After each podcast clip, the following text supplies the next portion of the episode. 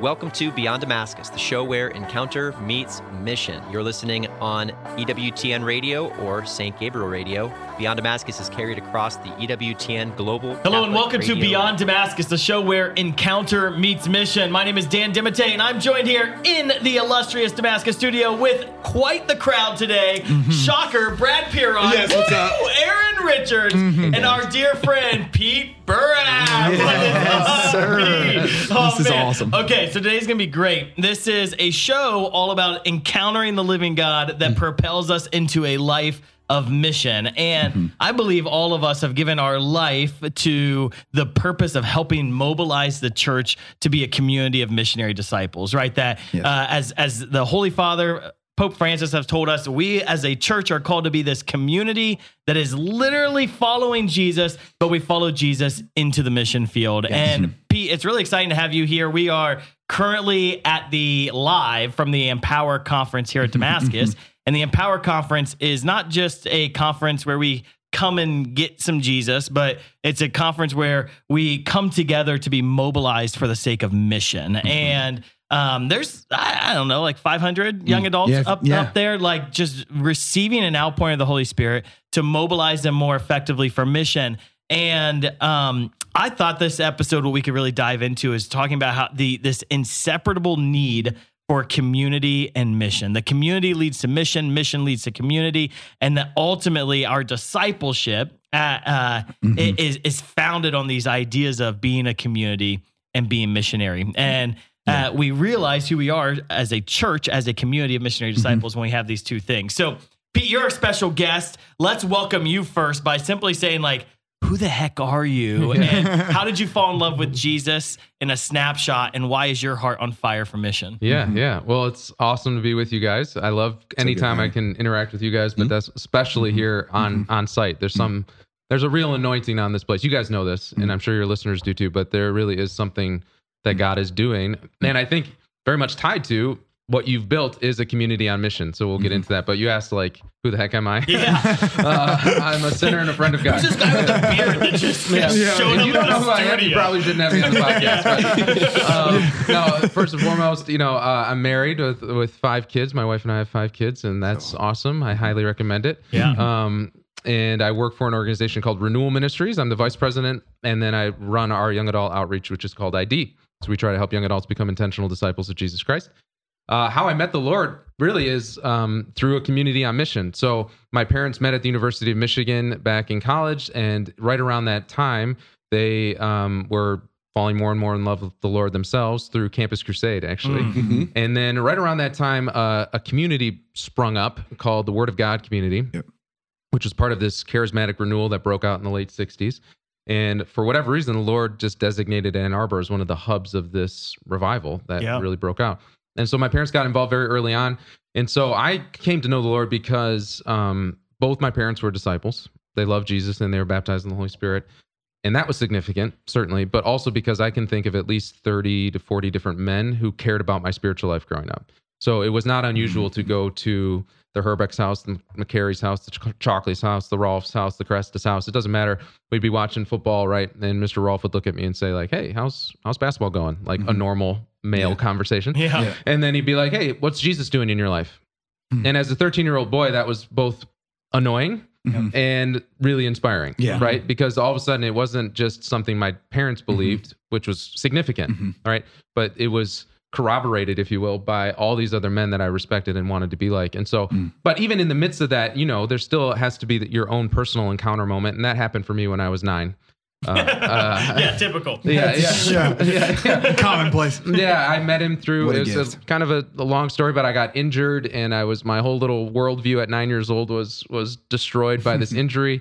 And again, because my parents knew Jesus, and because they were filled with the power of the Holy Spirit, they extended that invitation to me, and I met him when I was nine years old. Yeah. And um, that became the most real, true thing about my life was that God was real and He loved me, Mm. and uh, that has propelled me ever since. And that's been the unshakable. Doesn't mean I've always held on to it in the Yeah, same sure, way. yeah, Like, there's sure. been plenty of ups and downs, right? But Mhm. there's been nothing more true about my life than the fact that Jesus is real and he loves me. So when you're nine years old, you started to proclaim the gospel and do young adult ministry. Yeah, yeah. Immediately going into theology on tap, actually. Yeah, yeah. Went to straight to college campuses. Got into Newman You're Centers. the founder of Yeah. Theology on Tap. Yeah. You were nine Yeah. years old. I had apple juice and they had alcoholic Yeah, yeah, beverages, yeah, and we really went went to town. Sparkling theology. wine, yeah, sparkling wine. excuse me. Yeah, sparkling grape juice because it was just the right thing.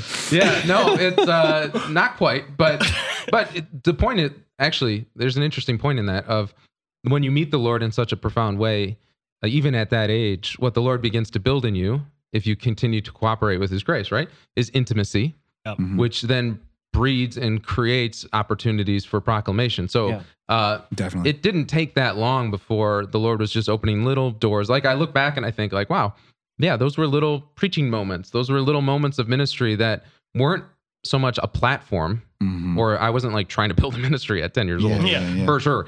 It was more just like, this was so true. This is Mhm. who I am. Yeah. And so if this is who I am, then how could I not talk about him? This is Yeah. the only response. Yeah, exactly. Like in, in Pope Francis had a, a line the other day about like your life is a mission. Instead of thinking of mission as something I have to integrate into my life or how do I fit it into the busyness of my schedule or whatever, it's like, no, Mhm. actually a transformed disciple, it, it should just kind of come out of you. Like it, there's just always the opportunity. It's like I'm never thinking about is this a Mhm. mission opportunity or not. It's like every moment is Yeah. a moment to be with Jesus and to share him. Yeah. And so even at 10, 12, all the way through high school, and again, there are plenty of ups and down moments. And we Yeah, had yeah. plenty of time to talk about all those too, if you want. But uh, plenty of times where I would say no to him or no, I don't know the man, Mhm. right? But the prevailing identity was one that knew him and loved him and wanted to serve him. Yeah. And that that leads to mission. yeah. Prior to the pandemic, we used the word contagious. Yeah. Yeah. Contagious. Yeah. Yeah. Yeah. They, yeah. Spread the good infection. Yeah. Yeah. 'Cause, you know, when when someone's living authentically in their identity, like that, that's that's something that others want to Mhm. to model. Yeah, it's attractive. It should be anyway. Yeah, it should be. You, I, I think that um, I love that quote from Pope Francis as well. Like you are a mission, and and we're given context for that in Scripture all the time. Jesus' name means God saves. In His person is His mission. When he says, Uh, "I have come to seek and save, save the what lost. was lost. and then as the Father sent me, I send you. So if I've come to seek and save the Yes. lost, and I've Mhm. conformed you to me, then as the Father sent me, I send Yes. you. Well- That's my mission is to seek and save the lost. Exactly, and that carries out in His passing off of the title of rock to Peter. Yeah. That like when when Simon was Simon and becoming Peter, Jesus gave him a title that was only given to God. Yeah. Right? And Jesus passed off and said, Tag, you're it. That now you are a rock upon which I'm going to build something. So even in that is Peter's mission, right? Like his name is his mission. Like you can just see constantly that God's writing this story where y- you are a mission. I have something for you. And the more you get to know me, the more that's revealed to you and you become that. To your point, it's not when, when do, do. when do I manifest it? It's what I I am manifesting it because of the Yeah. intimacy that we're building. Absolutely. So at nine years old, you founded Theology on Tap, um, and then somewhere, some, at some Yeah, point yeah. when you got older, Yeah. you started. We're gonna I- get sued- Roach's sparkling grape juice actually Yeah, yeah. got their start from how popular. We just got demonetized.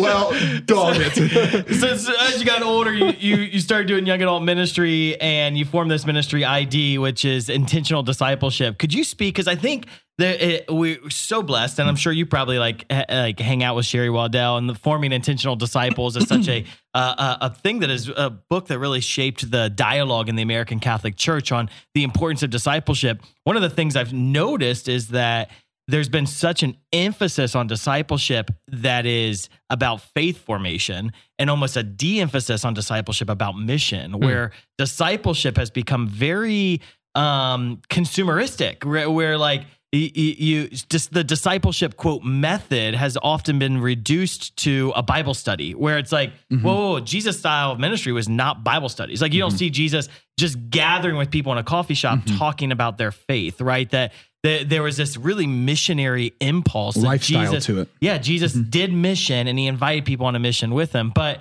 so when you are forming people to be intentional disciples um what how, how do you describe for your ministry how do you give the framework for what intentional discipleship is Yeah, it was interesting when we first discerned the name. It was like six months later the book came out, and we were like, oh really we're like, oh, nice, sweet. Thanks. Seems like Holy Spirit's up to that's like, something. oh, maybe we were onto something. You know? Yeah, yeah. And so, uh, even as you described that, there was a part of me that was like, "Ooh, okay." So we're in you're describing a reality that is actually a false dichotomy, right? Like this idea Yeah. of like either I'm growing in holiness or I'm growing and going on mission, right? Yeah. And so the way we would talk about it is like, no, it's both and. Like Mhm. by very definition, a disciple is somebody who's growing in holiness and intimacy with the Lord Mhm. and on mission, right? Yeah. There, there's actually not a, a, a separation. And actually, what we see in Jesus and the way he forms his disciples is Mhm. there's not even so much a, a timeline to it. It's more of like a, Mhm. a, a circular formation than it is a linear one, Mhm. right? So he calls them, they start to follow him, but then not too long into it, they, he's sending them out. Yeah. And then he's debriefing with them. And some of it works and some of it doesn't. Like, why did some of those spirits come out and some didn't? Mm-hmm. Yeah, You know? yeah. And he's constantly fasting, forming yeah, prayer, whole- yeah, prayer and yeah, fasting. yeah. Exactly. And so, and what you see in Jesus too is there is certainly content moments. You Yeah. know, big group Yes. moments like Sure. what we're having here, 500, right? He Mhm. feeds a lot of people. He Mhm. preaches to a lot of people. There's also clearly like smaller group moments where it's just the 12 and he's explaining to them what he just said. So there's there's big group, there's medium group, and then there's that real intimacy stuff with the three, Peter, James, and John, get something different than the rest of the apostles. Mm-hmm. Yeah. So there's these layers to it. And one of the things that we started to notice that um, very rarely happens in young adult ministry in particular is a lot of times you Mm-hmm. have big events and you have very small groups and maybe one-on-one disciple, but that medium-sized group is what is often mm-hmm. lost. Like the mm-hmm. 72. Yeah. Where did they come from? Mhm. We don't mm-hmm. actually know very well, Yeah. but somehow there was Yeah. men and women, uh, probably families. There, there was a there was a tribe that was formed Yeah. around Jesus that once he left, they began to live what the New Testament calls like an oikos existence, a Greek term for household. The early church was a was a church plant of house church movement. And a household back then was cross generational and really like as many could fit in a house. So thinking like 12 to 30. Mhm. And that's the size group that we feel like is missing in the church right now. You have Yeah. big moments, you have very small, intimate things that all both of which are important. But where's that medium-sized extended family experience? Mhm. That tribe. These are my people. Where uh, the term we've heard is that it's it's small enough to care, but big enough to dare. Yeah. Small Yeah. enough where you're known very well, Yeah. but big mm-hmm. enough that if two people don't show up, it doesn't all of a sudden become one-on-one discipleship. Yeah, right, right? right. Or so anonymous in a large group where nobody actually knows what's going on in your life and there's no real transparency. or if you're there or not, which then limits accountability, right? Because that middle sized group gives that kind of the the bridging of those things, mm-hmm. where it's like I'm known enough that it's felt when I'm not there, and at the same time, if if in the case that I'm off doing the Lord's work in this place, the it's not fully dependent on me, so it gives Uh-huh. this, this Yeah. bridging because then if it's big enough that all the gifts of the spirit are manifest, then the body's healthy, Mhm. but also that all the gifts are needed. So if it's too big, you can skate by without actually kind of putting your offering in, without putting any skin in the game. If it's too small, then not enough gifts are present to actually be a mature, you know, Ephesians, I think it's four or five, where he talks mm-hmm. about apostles, prophets, shepherds, evangelists, mm-hmm. teachers. Mm-hmm. All five are necessary for the body to grow to maturity. So you need kind of that that medium sized unit. And so we've kind of we've made tons of mistakes. We've learned everything there is to know about how not to do it and continue to do so. It's kind of our calling card. We're like, we're, we're not very good at this a lot of the time. Um, and one of the things we have learned more recently is like, yeah, okay, that medium sized extended family on mission, people of God on the move, let's do it. That can only happen, we've discovered, if it's led by spirit filled leaders. And Yeah. to me, the the number one thing that Jesus left behind were men and women who had been formed into him, who he had taught his way of life, who then through Pentecost actually received his spirit to be empowered to go and create more of him and to mm-hmm. actually follow his method. And I think this is just a massive thing that the church, um, unfortunately, doesn't really emphasize enough. Where a lot of times leadership in the church is more like who's alive and interested. If you're interested, it's more of a call for volunteers yeah, as opposed to a, a, a call to vision that we're going to assess your gifts we're going to see who you are and some people are called to higher degrees of leadership than others and that Sure. that's part of the way jesus designed it Mhm. but that really that core idea of like a few men and women carrying the burden both spiritually and practically of what the body needs casting a vision welcoming people into that vision and then leading that vision well another way to think about it is like um, a leader or a discipler needs to live a life that we would want other people to imitate right. Mhm. Imitate me, imitating Christ. Exactly, exactly, Mhm, right? So it mhm. needs to be both imitatable and accessible. You can't imitate a, a life that you can't see. Yeah. So it needs to be able to a person who's willing to open up their Mhm, lives and say. "This is how I'm living, and how I'm living should be imitated." Yeah. Yes. I mean, think about if that was the metric for leadership Yeah. in the church. Like, you can only lead if a thousand other people should become like you. Mm. Yeah. A thousand Yes. people like you, then you're going to be a and leader. examine your life through that lens because the pursuit that that has of dependency to God, that only God's going to get me to that place that Yeah. honestly say that. Yeah. That's and it doesn't mean people who aren't there yet are all of a sudden cast off or any. No, there's a role for them as well. Cause again, the body needs all the parts and, and, it, but it's instead of this kind of everybody's equal opportunity leadership type of thing, it's really trying to find the people who the Lord's hand is upon. And the fact is, like, when you look at the history of the church, I'll, I'll make the statement everything fruitful in the church, when you boil it all down, there are men and women at the center of it. Usually, a relatively small number of men and women who are spirit filled leaders. Yeah. And so it's not that complicated, but it is uh, not always easy to find them, identify them, walk with them, train them, and launch them. in, in the context of community, how how have you come to identify that? What do you how do you label that? Yeah, you know, we're still working on that a little bit. Um, I think there's we were we were just got some wisdom actually from an evangelical church in Omaha on this, where they talk about it as uh, a combination of DNA and then what they call leadership presence. And so uh, the DNA is is I think we could probably all identify. Like, do they know the Lord? Can they talk about Him? Mhm. Uh, do they have prayer time, a daily prayer time? Mhm. Uh, are they in the Scripture? Are they free of serious sin, Yeah. or regularly going to and being freed up from that? Uh, uh, is there is there grace in their life that they're cooperating? Kind of all the traditional markers of holiness that the Yeah. church would put out. That's kind of that that core DNA. Leadership presence, I think, is a little bit harder to define. It's a little bit more of that intangible of like they just have it, you know. And so we're Mm-hmm. you trying know to it when you see it. you know it when you you kind of know it when you, You see it, you know. it. And so the danger in that can be to become uh, enamored with uh, only one version of the leadership presence. And so in my mind, I've started to think of it as Mhm. um, there are really two types of spirit-filled leaders, in my opinion. There's fire starters and fire tenders. Those who are more disposed and gifted to start something, to launch something, more the apostle evangelist types Yep. And then the fire tenders who take things deep. So a fire ten- a fire starter is most alive when they're they're striking out and taking new ground and establishing something to take new ground. Fire tender is more like this is great, but it can go so much deeper. It can be so much more purified.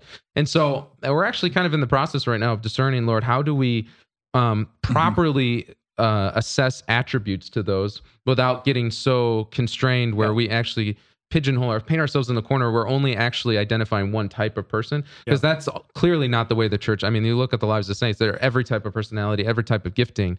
So we don't want to fall into that trap but we also don't want to fall into the trap of just because again you have a pulse and you're you're happy and you have the dna that you actually then are also uh, ready to lead You're listening to Beyond Damascus, the show where encounter meets mission. Beyond Damascus is aired on the EWTN Global Catholic Radio Network and right here in Central Ohio on St. Gabriel Radio. You can listen to the whole version of today's show at www.ewtn.com slash radio slash podcasts. Or check us out on YouTube or your favorite podcast app. We'll be right back with this episode after a short break. He is honored by the Church as a saint and the first diocesan priest to be declared a doctor of the Church. Matthew Bunson and the Doctors of the Church. St. John of Avila was known to his contemporaries as a spiritual master, and he served as a guide to some of the greatest saints of the 1500s. He also called for true reform in the Church and was a role model for the priesthood even today. He died in 1569. To find out more, visit EWTN.com and click on Catholicism. The most original and exclusive Catholic content is on EWTN Radio. I feel really blessed to be able to go on EWTN radio and answer questions from people all over the world. The important thing is being able to help people with what's of concern to them and how they can grow closer to God. Catholic Answers Live, Monday night, 6 Eastern, on EWTN Radio.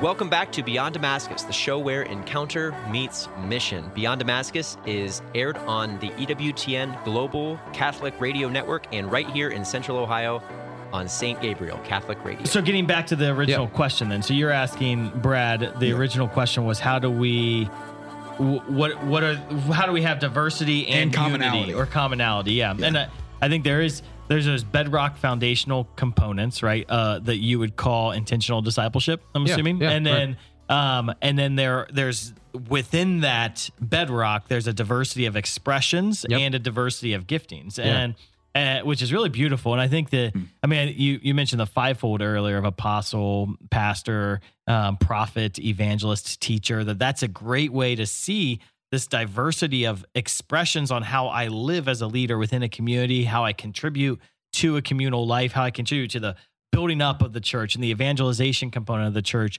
and all of these different uh, uh, unique means by which I pursue the Lord in prayer. Mm-hmm. I think there's also the, the there's there's commonalities within every community as well, which you were kind of highlighting too. Yeah, that sure. There's the Franciscans have a common way of life, and so the Franciscan way of life m- may have um, certain requirements because they've thrown themselves into this community. So Right.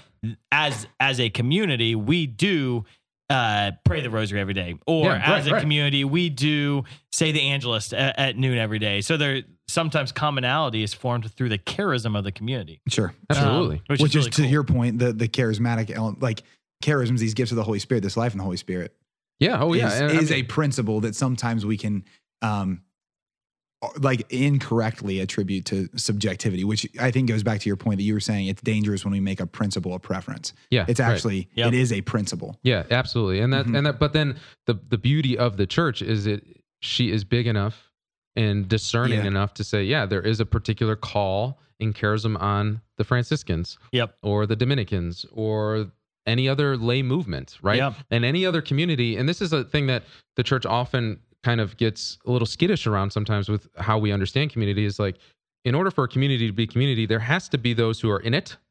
And there are then by definition have to be those who are not in it. And that's a good thing. Yeah. Like there needs to be a membrane. There needs to be a distinguishing factor between this is these people are together for a particular purpose with a particular way of life that they have committed to, that they have chosen, right? Yeah. That they have they have discerned and uh, agreed upon. And then by definition that means there are those who aren't. Actually, in the official church documents, you have to you have to label what what do you classify as membership. Yeah. In order for the church to recognize you as a community, as an association, you have to label membership, and that is you're right. That is a, a little offensive in the modern context, right? Yeah. Because it's like, well, we don't want to we don't want to not include anyone. Right. But in order to have a community, you actually have to have a way of life, and you have to define that. And so there's going to be people who are living that or not living it. Yeah, and one of the things that was most dramatic to the ancient world about the church was that she was a tribe, but she was not tribalistic. All right, so the the tribes of the ancient world, and even today, we have lots of tribes, right? And uh, who are combative, who are we are us and you are not. Therefore, you're different, you're bad, and you can't access our life. Right. So the there was more of this extended family experience of keeping people out. There was the haves and the have-nots, or the us and the them. Right. Mhm. So the thing that was so radical about the the Christian tribe, if you would, was that yes, it had a membrane, but it was permeable. Mhm. In fact, we want you in it, Yeah. but we don't want you in it on your terms. It's you don't get to define the community. Jesus defines the community, and we are obedient to Him. And if you want to live the Jesus life, then you are welcomed, no matter who you are, no matter how you are, Yeah. no matter what you look like, rich, poor. It doesn't matter. If you want in, great. But this is what it means to want in. And so the church actually loses her salt and her light when she doesn't uphold that standard, where Mhm. she's radically welcoming, Yeah. Yeah. but radically welcoming on Jesus's terms, Yeah. not on the person who's interested in joining. And that is a massive thing that we've we've fallen apart on. Is we want to be radically welcoming, but we we maybe are a little skittish about Jesus's terms. We're not quite mm-hmm. sure how we feel about his claims of how we should live. So we get a little wishy-washy on it. And then all of a sudden we can we we we lose on both ends. We're experienced not as very welcoming and not as salty. Yeah. And that that's a bad place to live in. We- mm-hmm. Like we're both not very welcoming to the world, and the world's like, you don't welcome us. And we're not salty to our membership. So we're not fully living ourselves. Both of those are a problem. And in the middle of that is mm. obedience to the Father through the Son in the power of the Holy Spirit. And this is what it means to be church. And if you want in, great. And if you don't, we still love you. And Jesus himself had people who walked away. And so if we if we do church on Jesus's terms or if we do life on Jesus's terms, then there's we should expect that there will be people who walk away. Amen. And, and if people aren't walking away or um, because of the lifestyle may not conform to them, then perhaps we're we're not actually got to be careful with that, life. though. That people walking away isn't your mark of success.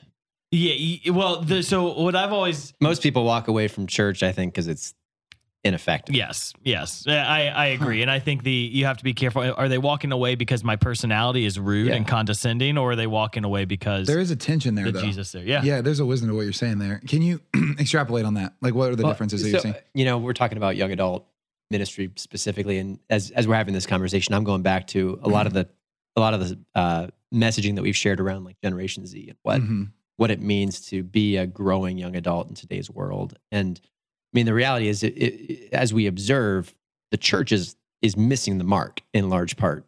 Uh, you know, we, the church, are missing the mark in large part. That that there's a there's a generational gap that that exists. So Mhm. why?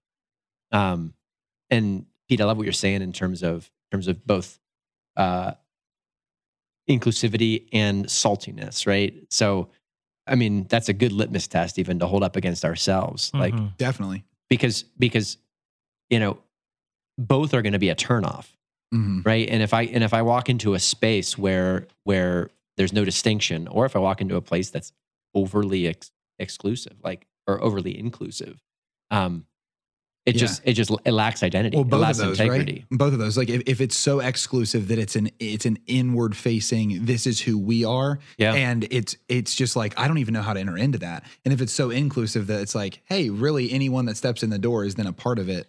Uh, To your Well- point, Pete, it, it I'm sorry, and that's the beauty of the community and mission being hand in hand. yes, exactly. Yeah, so this Yeah, church that's is what I was i- i- is a tribe, but not tribalistic. That they're a community, Yeah. but they're also a community on mission that's welcoming people Well, let- in, and that they they aren't just inward facing.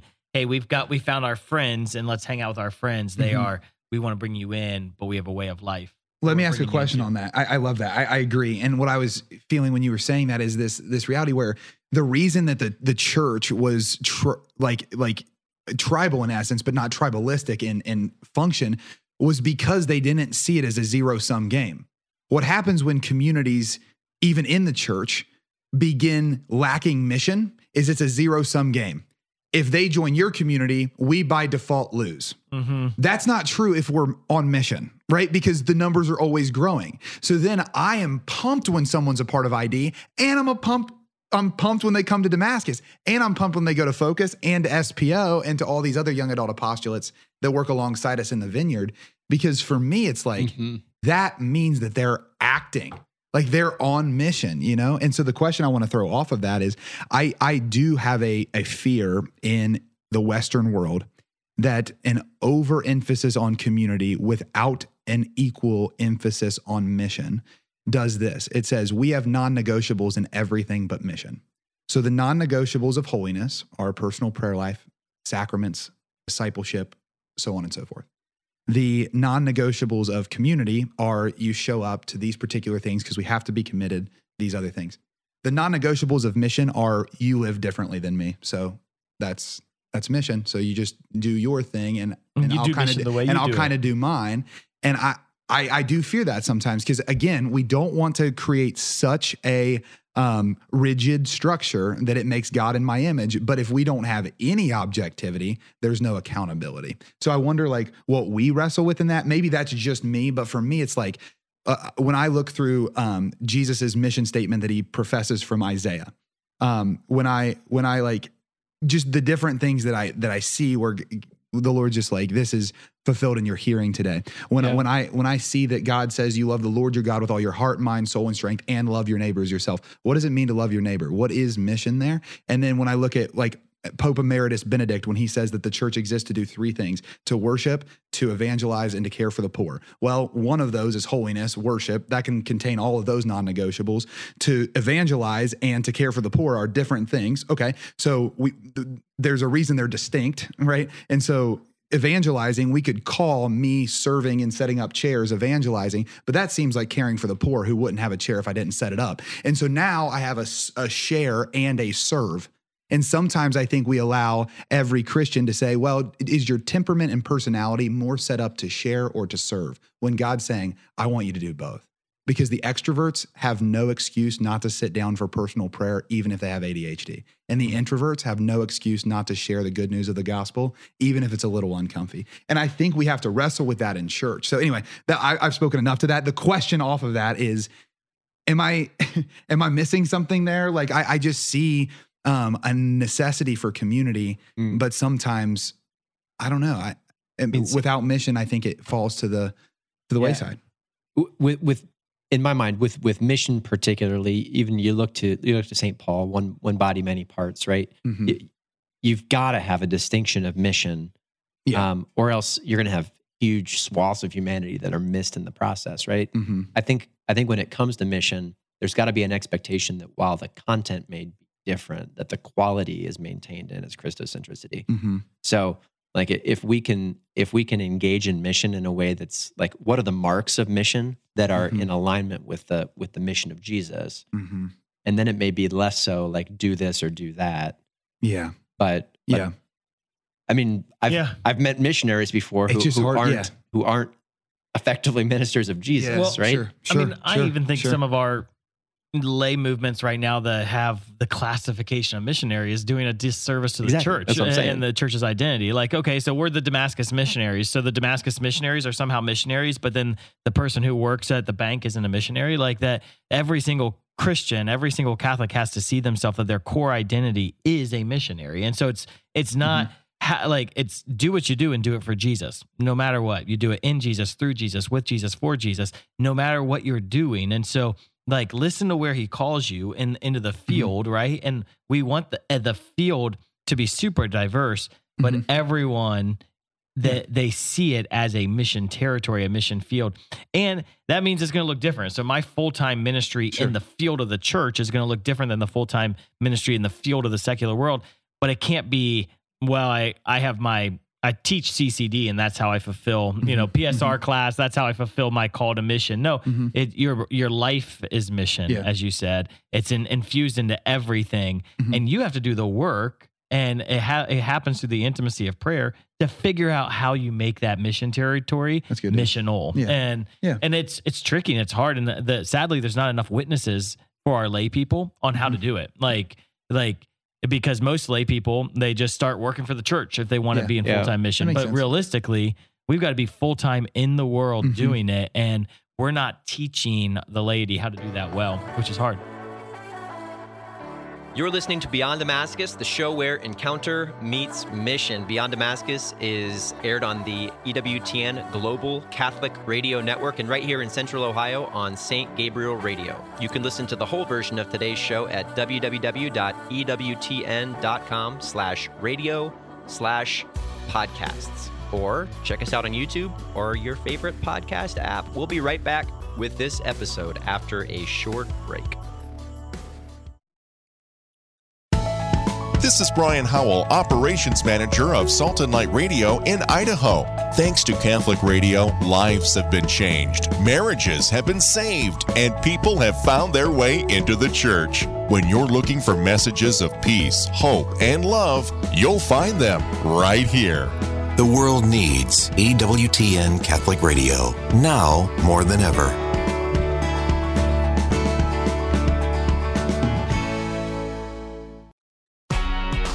EWTN offers the Holy Sacrifice of the Mass live every morning at 8 Eastern and provides you with daily readings to follow along and enrich your experience.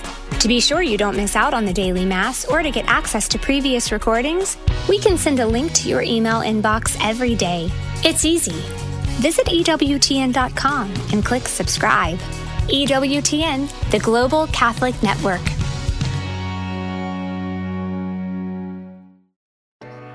Welcome back to Beyond Damascus, the show where encounter meets mission. Beyond Damascus is aired on the EWTN Global Catholic Radio Network and right here in Central Ohio on St. Gabriel Catholic Radio.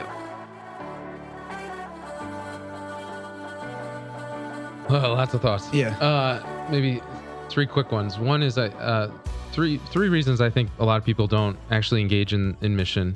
Mhm. One is um, they see it as something extra. So I have to Mhm. fit it into my life, right? We Yeah. talked about this. And Mhm. actually, the vast majority of people are called to, to bear witness to the gospel in and through their passions. So, in other words, like, what would you already choose to do this week? Probably, if you like doing Mm-hmm. something, you're going to be around other people who also like doing that thing, which means you already have some sort of relational connection with them. Which Yeah. means if they don't know Jesus, that's probably your mission field. Yeah. Um, so for me and my wife right now, as much as I work for Renewal Ministries and ID and all this, our primary mission field is our neighborhood. Yeah. Like our direct Yeah. neighbors. Yeah. Because we have a lot of people who live Mhm. literally within a stone's throw who don't know the Lord. And what's our common passion? So I, I don't have to go looking for mission. I just literally go play with my kids, which I would already be doing. Yep. And I see it through the lens of the prison. And now all of a mission. Yeah. sudden, neighbor over here comes over with his kid, and we're talking, and the Lord is moving, and I Mm-hmm. see it as mission. So evangelizing through passions is like a, a critical thing. Uh, the second re- uh, reason is uh, one that we've talked about. and We don't need to dive in a, a ton. Is really like they don't feel empowered. They don't actually have like supernatural power to do it. They think it's mission is something I have to convince God to bless, as opposed to I have to see what He's already doing That's and really join Him in that. Pete. So like one of the things we teach our people all the time is like it's not your job to come into an environment and convince Jesus to do a saving work. Every single person you meet every single day for the the rest of your life and the rest of their life is being passionately supernaturally pursued by God. That's a that's for sure. No we doubt. know that. So doubt. when you come into encounter with anybody, you don't have to wonder does God want them? Yeah. He does. Yeah. Right? Yeah. You don't have to Is wonder salvation for them? Yes. Yes. The you don't have to is wonder yes. is are they trying is God trying to reach them? He is. Yes. so so the question is not then as a disciple, is God doing something here? The question is, what is he doing here? Am I, uh, am I called to participate in it? And it's super freeing because sometimes you may not be, which Yes. most of us kind of Yes. prefer sometimes, right? Mm-hmm. Like, no, the Holy Spirit's like, no, don't do anything now. But other times the Lord's going to give you vision to see, no, I'm working in this person's heart, and here's what your role is in that process. Yeah. And so to see that as so I come into a restaurant, I come into my workplace, and I'm I- my eyes are looking for what is God already doing here, Mm-hmm. and Lord, am I called to be a part of it? Yeah. Mm-hmm. Right. Mm-hmm. And then the third piece is, and we're talking about it through this whole Sure, episode, sure. is that that intimacy between communion and mission. But Most people aren't on mission because they're not on mission with other people who they're running with, right? You, you talked about Pope um, um, Benedict Emeritus, his Yeah. three things. Pope John Paul II also called it the three commissions of a disciple Mhm. prayer, communion, and mission. And then he also said, this is maybe my favorite line from him. He said, communion and mission mutually imply and interpenetrate each other. So, in other words, when you say communion, you're implying mission. And when you say mission, you're implying communion. And he said, communion gives rise to mission, and mission is accomplished in more communion. So, out of our oneness, we are mm-hmm. sent to mm-hmm. what end? To bring people back into it. Yeah. And so, Like too often, exactly, too mm-hmm. often we think of, of mission as tennis. All right. I have to hit the ball back every time. It's my Mm-hmm. responsibility. If I miss, we fail. It's a it's a individual sport. No, mission is football. You have quarterbacks, you have centers, you have offensive linemen, you have, you have everybody playing their Yep. role. And if everyone plays their role with their gifting, with their size, with their speed, all that, then we win. And sometimes you have defensive people, and it, like it, that's way more. It's a team sport. But too often, the way we even talk about it, because we say you're called to mission. How do I receive that? Oh, I'm called to mission. Oh, therefore I have to do everything. Yeah. And that's just fundamentally not true. Right. And think about this. He sends them out in pairs, but each pair knows where they're coming from, which is more than two. Yeah. 72. There's 72. point, yeah. So Yeah. you're not weird. There's 12 spirit There's a lot leaders. of other people who are in it. Who Yeah, I'm are, seeing who are you're also being and then you know, okay, me and Barabbas or Barnabas or Cyrus One of those or whatever ones. the Yeah. biblical name Yeah. are out doing this thing. But there's also I'm not very good at math, but 72 other pairs or 36 other Yeah. pairs or whatever doing the same thing. Yep. And they also know that they're not just being sent out forever. Yeah. Mhm. They're coming back. They come back well, the, the together. coming gospel, back well, that's, the, that's the gospel, right? So I, I, I think we say this a decent amount here. I know that I, I preach from this a lot. The gospel fundamentally can be summed up in two words: come and go. Hmm. Like come, like receive the heart of the Lord, taste and see that the Lord is good. Come together, common union, communion, community, and and go. Therefore, and make disciples. And and it's actually that that's kind of the the beauty of what we see through what Jesus does in the twelve and with everyone else is. and in all honesty, what I see in the apostles is they come together to remind themselves who they are. and to remind themselves what they're doing. And then they go and do it. And then they come back, they bring their hardships and say, This failed. I think I might have relied on myself too much. I need some healing here. I wasn't able to minister in this way. I think I missed this particular area of grace. The the question that I still and um I want to press in because I just I love the conversation that, that we're having. And it it's just it's something on my heart as I'm trying to work through a missionary program here is there's still there's still a fear in my heart and I, and I want it I want it to be like um said that way because I'm not sure that I'm right here. But a, a, fear that I have sometimes is that so when we look objectively at the church in the Western world, it's bleeding out substantially, especially the church in Europe, kind of the church in America. Um, definitely not like progressing, winning, moving the ball down the field very efficiently, let's say. Um, I think a huge component to that is because most of the people that are in the game in the sense of in the pews on Sunday are not in the game in the sense of mission. I think part of it is because we've left it overly subjective, but I don't know how to make it appropriately objective. And, and it's really hard for me because what I end up hearing is something like this it's something irrefutable. So if the person comes and says, Today I lived the life that was in front of me, I smiled at some people and they felt good about it. Like I can't challenge that or I'm I'm or I'm telling you you need my gifts. Because who's to say that that smile wasn't mission? But then there's no, it, it falls into infinite subjectivity, like what I think the left uh, wing of like social politics can. It's like then yeah. nothing means anything. There's no definition for man, woman. There's no definition for nation or state. There's no definition for government or people or, and it, I, maybe I am over like doing that because of the way that God's made my heart to mm-hmm. try to find something that I can welcome people into so that we can go out and not have the church. So, what are the marks of mission? I think share and serve. Pers- again, I am so willing to be wrong, but like as I do a deep dive, it's like you are called to share, to euangelion. You are called to be the one who comes back from the battle as the, the Romans win another battle and say, another battle's been won for Jesus Christ. Another battle's been won for Jesus Christ. Like, like Jesus is doing something in the world. Like, and, and that doesn't matter if you're yeah. introverted, extroverted, or anywhere in between. You are called in your life. The timeline is a whole different conversation. Is that supposed to happen every day, every week, mm-hmm. every month, every year? Mm-hmm. I can't even get into that because I'm trying to get the, the factors right first. But everyone is called to share for sure with their mouth. I mean, like actually yeah. share, like say that Jesus saves and that he wants to have relationship. Like mm-hmm. every human person saved by God is called to share and called to serve.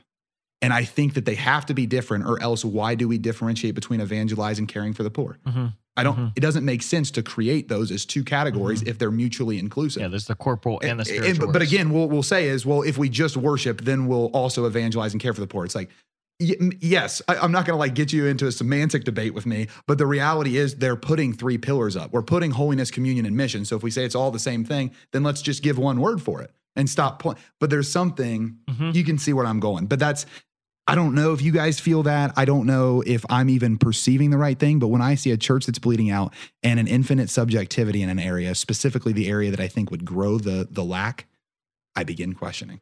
Mm-hmm. I, I think you're. I think there's got to be accountability and metrics, and I think Jesus gives us a ton. I mean, his lifestyle mm-hmm. is a metric, and his commission is a metric, right? He gives us commissions, and so it seems like the mission Makes should be sense. the fulfillment of the commission, uh, and or else we've got to have at least a really good reason. Yeah, exactly. well, so he, he just tells us mission to, with. He tells us to proclaim the gospel to yeah. every creature, right? He tells us to heal the sick, to cast out demons. And so there's there's instructions that he gives us. He tells us to to see his face in the poor and to give drink to the thirsty and clothe the naked. There's very easy biblical commissions. Uh, corporal and spiritual works corporal and spiritual. Like, even the tradition has things yeah, like yeah. This is what I'm saying. And so I, I think there's it's there, but I think the the power of community is community actually fosters mission in me. And so when I see Pete running hard, when I see Aaron running hard, when I see Brad running hard, I want to run harder. So mm. run so as to win, Paul tells us. And if I'm running to win, I've got to run faster than the person next to me. So mm-hmm. it's it, it's the very nature of running next to another person that gets me to run harder. And mm. uh, community is such a gift because of that. Mm-hmm. It sharpens me. It, it it refines me.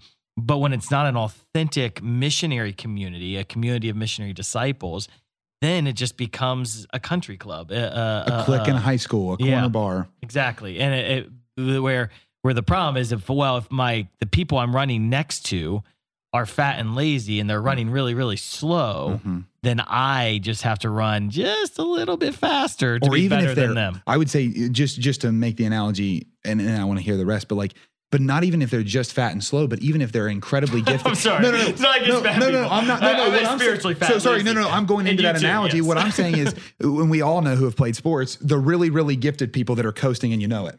Yeah. Like if I, if you're a coach and someone's missing their time, but they are busting their tail to try to make it, it's Yep. very different than someone that's coasting through their time and they could get two seconds off of it. Yeah. It's like that's almost more discouraging because we're not we're not moving that gift. So I get to your Yeah. point. That is again what community So does. But with- just a with the parable of talents, I've always been like, okay, there's the two talents, there's the three talents, there's the five talents, and I, Mm-hmm. I may, I may not be a five talent kind of guy, but if, if I'm a three talent kind of guy and the talents multiply, right? If I'm faithful to uh, investing my talents, it multiplies because the five became ten and the three became six, and so if the three becomes six and then it becomes 12 and then it becomes 24 well if the five talent person is coasting and they're not investing the three talent person adds adds grace really fast right? Not that we add grace but yeah like that the lord sees that and he says i'm going to give more i'm going to give more. Pete what do you think about this? Yeah, I, I wrestle with it for sure. I think um, one one of the things that would be uh, not to be annoying, but the one response would be there is there is a freedom in uh, just the obedience to each moment, saying what's God's will for me right this minute, and to to be a little bit freed up to good brother to not spend too much time to not overly evaluate or obsess over. Oh, yeah. or kind of say, "Am I? Am I not?" There's a Mhm. way at which, like, this is all gift. This is all Him working through us. It's all kind of on Him anyway, right? Like, all mission Yeah, is definitely. The, the Popes teach us this. Like, the the Spirit's the one who gives us the words to speak, the gives us the courage to speak them, the insight to know when to speak them, prepares the heart of the listener. All conversion is supernatural. Nobody says Jesus is Lord without the Holy Spirit. So, anytime that we see any fruitfulness, it's not really us. I mean, it's us cooperating with what He's doing. So, there's a certain eh, freedom that comes from that. At the same time, and so I don't think it's an or. It's more of Yeah, an and. We do need to be able to take kind of spiritual audits of to say, where am I, and am I? What talents has the Lord given me? What ways am I stewarding those, and what ways am I not? And which ways am I smiling at somebody Yeah, and yeah. calling it mission when it's really not? I mean, and or is- maybe it is, but again, maybe it is. But but only a community can hold you accountable to that. yeah and, commitment and I, I. I I would venture a guess that like it might be mission in some kind of ostensible you know like ostensibly connected to the outcome but the the church is pretty clear like the outcome of evangelization is conversion Yeah. all right Salvation. and I think one of the things salvation exactly Good, because Pete. it really matters right Yeah. and so uh, one of the other things that I think unfortunately happens is in the church world, we we take these words that have deep meaning and uh, neuter them of meaning. So evangelization becomes everything. Um, accompaniment becomes everything. Uh, dialogue becomes everything. Welcoming and no, there's actually some real value of making sure we clearly define those things and hold to those definitions. Accompaniment is essential in the process of evangelization, but accompaniment is not evangelization. Exact Yeah, as the way so it's discussed, right? so good. We don't because we always talk about the road to Emmaus. Jesus comes alongside them and he walks with them. He answers their questions. and that's the whole to gospel. what end? Yeah, right? no, no, yeah, so he brings them to a moment where they have to decide something. they right. either turn back or they could keep going. Hmm. So accompaniment is beautiful as long as it culminates in the direct proclamation and It's necessary but not sufficient. Like those are the type of Exactly. words that we're using exactly. And so, church. um, and and then the one other thing I'd say is like, uh, we we hold very strongly to this concept of communal discipleship, which is what we say we all have a role to play in the discipleship and evangelization of everyone. Not the same role, um, and that's good. In the sense of like, there's something about the person who has no um, gifting verbally who maybe would never be capable of really giving a very dynamic proclamation. But the way they communicate is when asked, they can use their words, right? But the way they serve the body and the way they evangelize as a part of a whole is they are the rock style solid. They will set everything up, they will take everything down, they will give generously, they will use every ounce of the third of a talent they have at the service of the body. And I think there's a way at which, again, it's a both and. There's a way at which to still invite those people into saying, what is your personal witness to what God has done in you? Mm. And how has the Lord invited you to to bless our communal effort in this? And um And so I, I don't know. There's just a way at which I think we need to hold very strongly the level of conviction you have about the proclamation, while also while also honoring and loving and 100%. validating 100%. the um the uniqueness of each of us in that that time. Completely. You Yeah. know? Yeah. Well, I think it's how are you going to win people over? like, and sometimes you know, some win people over through proclamation, some win people over through a profound witness. I, I mean, the the presence of Peter, his shadow healed people, and so there was something so profound about his presence that um, can can we get to the place where our presence is enough? And chances are, it's it's not. like Right. there, there, there, you always need to proclaim the gospel, but the but that man, I, I would love to walk into a room and my presence shifts the room before I proclaim the gospel because it gives credence to that proclamation. Well, and and how will they know you're Christians? By your love. Yeah. Right. right? So there's an also way, and that love is not just caught, it's taught. It's it's not just uh like it's not enough to just make, man, these people are different.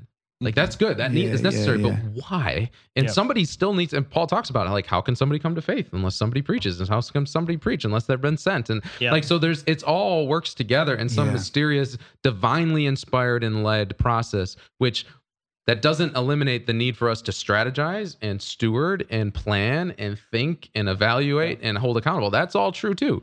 But it it's still uh, uh, the reason the church is described as a body is because there are the systems, but there's also the life, Mhm. and it's it's that combination that makes us a living creature, not just a bag of bones or not just a breath. Mm. Words from the founder of Theology on Tap at nine years old. Oh my gosh. Aaron, any final thoughts? Uh, I mean, I I love it. I think I think it's it's an invitation into uh, meaningful relationship. Like I think that the reason this is hard is because it it can't it can't be uh, effectively communicated in a book, Mm-hmm. right? Uh, You can you can outline principles. I, I can I can teach things from the stage, but ultimately, like where people back down as well, this makes me uncomfortable because I've actually got to commit something. Yeah. Yeah. man. I've actually got to enter into relationship with this person if I want to see them grow. I've got I've got to be willing to uh, to help them if I'm gonna if I'm gonna hold hold them accountable, Mm-hmm. right? Or else I'm just a jerk. So, and you, and you see this. I mean, you, you brought up Paul. I'm, I'm going through the letters again right now, and uh, like, if Paul was just a theologian, he would have written to thousands of churches. He, Mhm. he chose a, a handful because, in addition to writing, he spent time there, years there Years. Mhm. Yeah, he did. because these were these were friends that he was leading. Uh, you know, not Family. just not just a flock. Mhm. Yeah, I Yeah. love that. I, I mean, I, I hate how simple it is, but mm, like Wedding Feast of Cana gives us the instructions. Just do whatever he tells you. Yeah. And the only way you can do whatever he tells you mm-hmm. is if you're intimately linked to him. Yeah. Um, but I think what's really important is do whatever he tells you in the context of community. I think what you spoke, Pete, about mm-hmm. the necessity that, man, when we hear this call to mission to do whatever he calls us, I, I can't see it as an, an isolated call that Mhm. I have to do whatever he tells me to do by myself. Mhm. That good. he's brought me into his family. And i- in order to effectively know what he's calling me to do, I have to be a part of that family. Yeah. And, and I need to find myself in that community. Yeah, I want to say one thing to that too, because I totally agree. And and and in order to not allow that to be infinitely subjective. And now again, we do also need to say that subjectivity does not mean bad. Like Christianity is the right association of subjectivity with objectivity. That's what the Mhm. theologians long past have always said. It's a it's an appropriate assessment of the two. It's do whatever he tells you, and he's already told you a lot in that book and in that church. Yeah. And and like and we need to do well to tend to that. It's not do whatever he tells you right now. And if he doesn't speak very clearly, you shouldn't act. The church has already given us precepts. It's given us corporal and spiritual works of mercy. It's given us mm-hmm. beatitudes. It's given us like we have this rich treasure trove of like that is what he's telling me. Yeah. And he's telling me something right now. Yeah. And so I I can't just say he needs to tell me something right now in order to act or we'll stay stagnant. And so mm-hmm. again, I'm not pushing for over this is actually I think this is a whole different episode.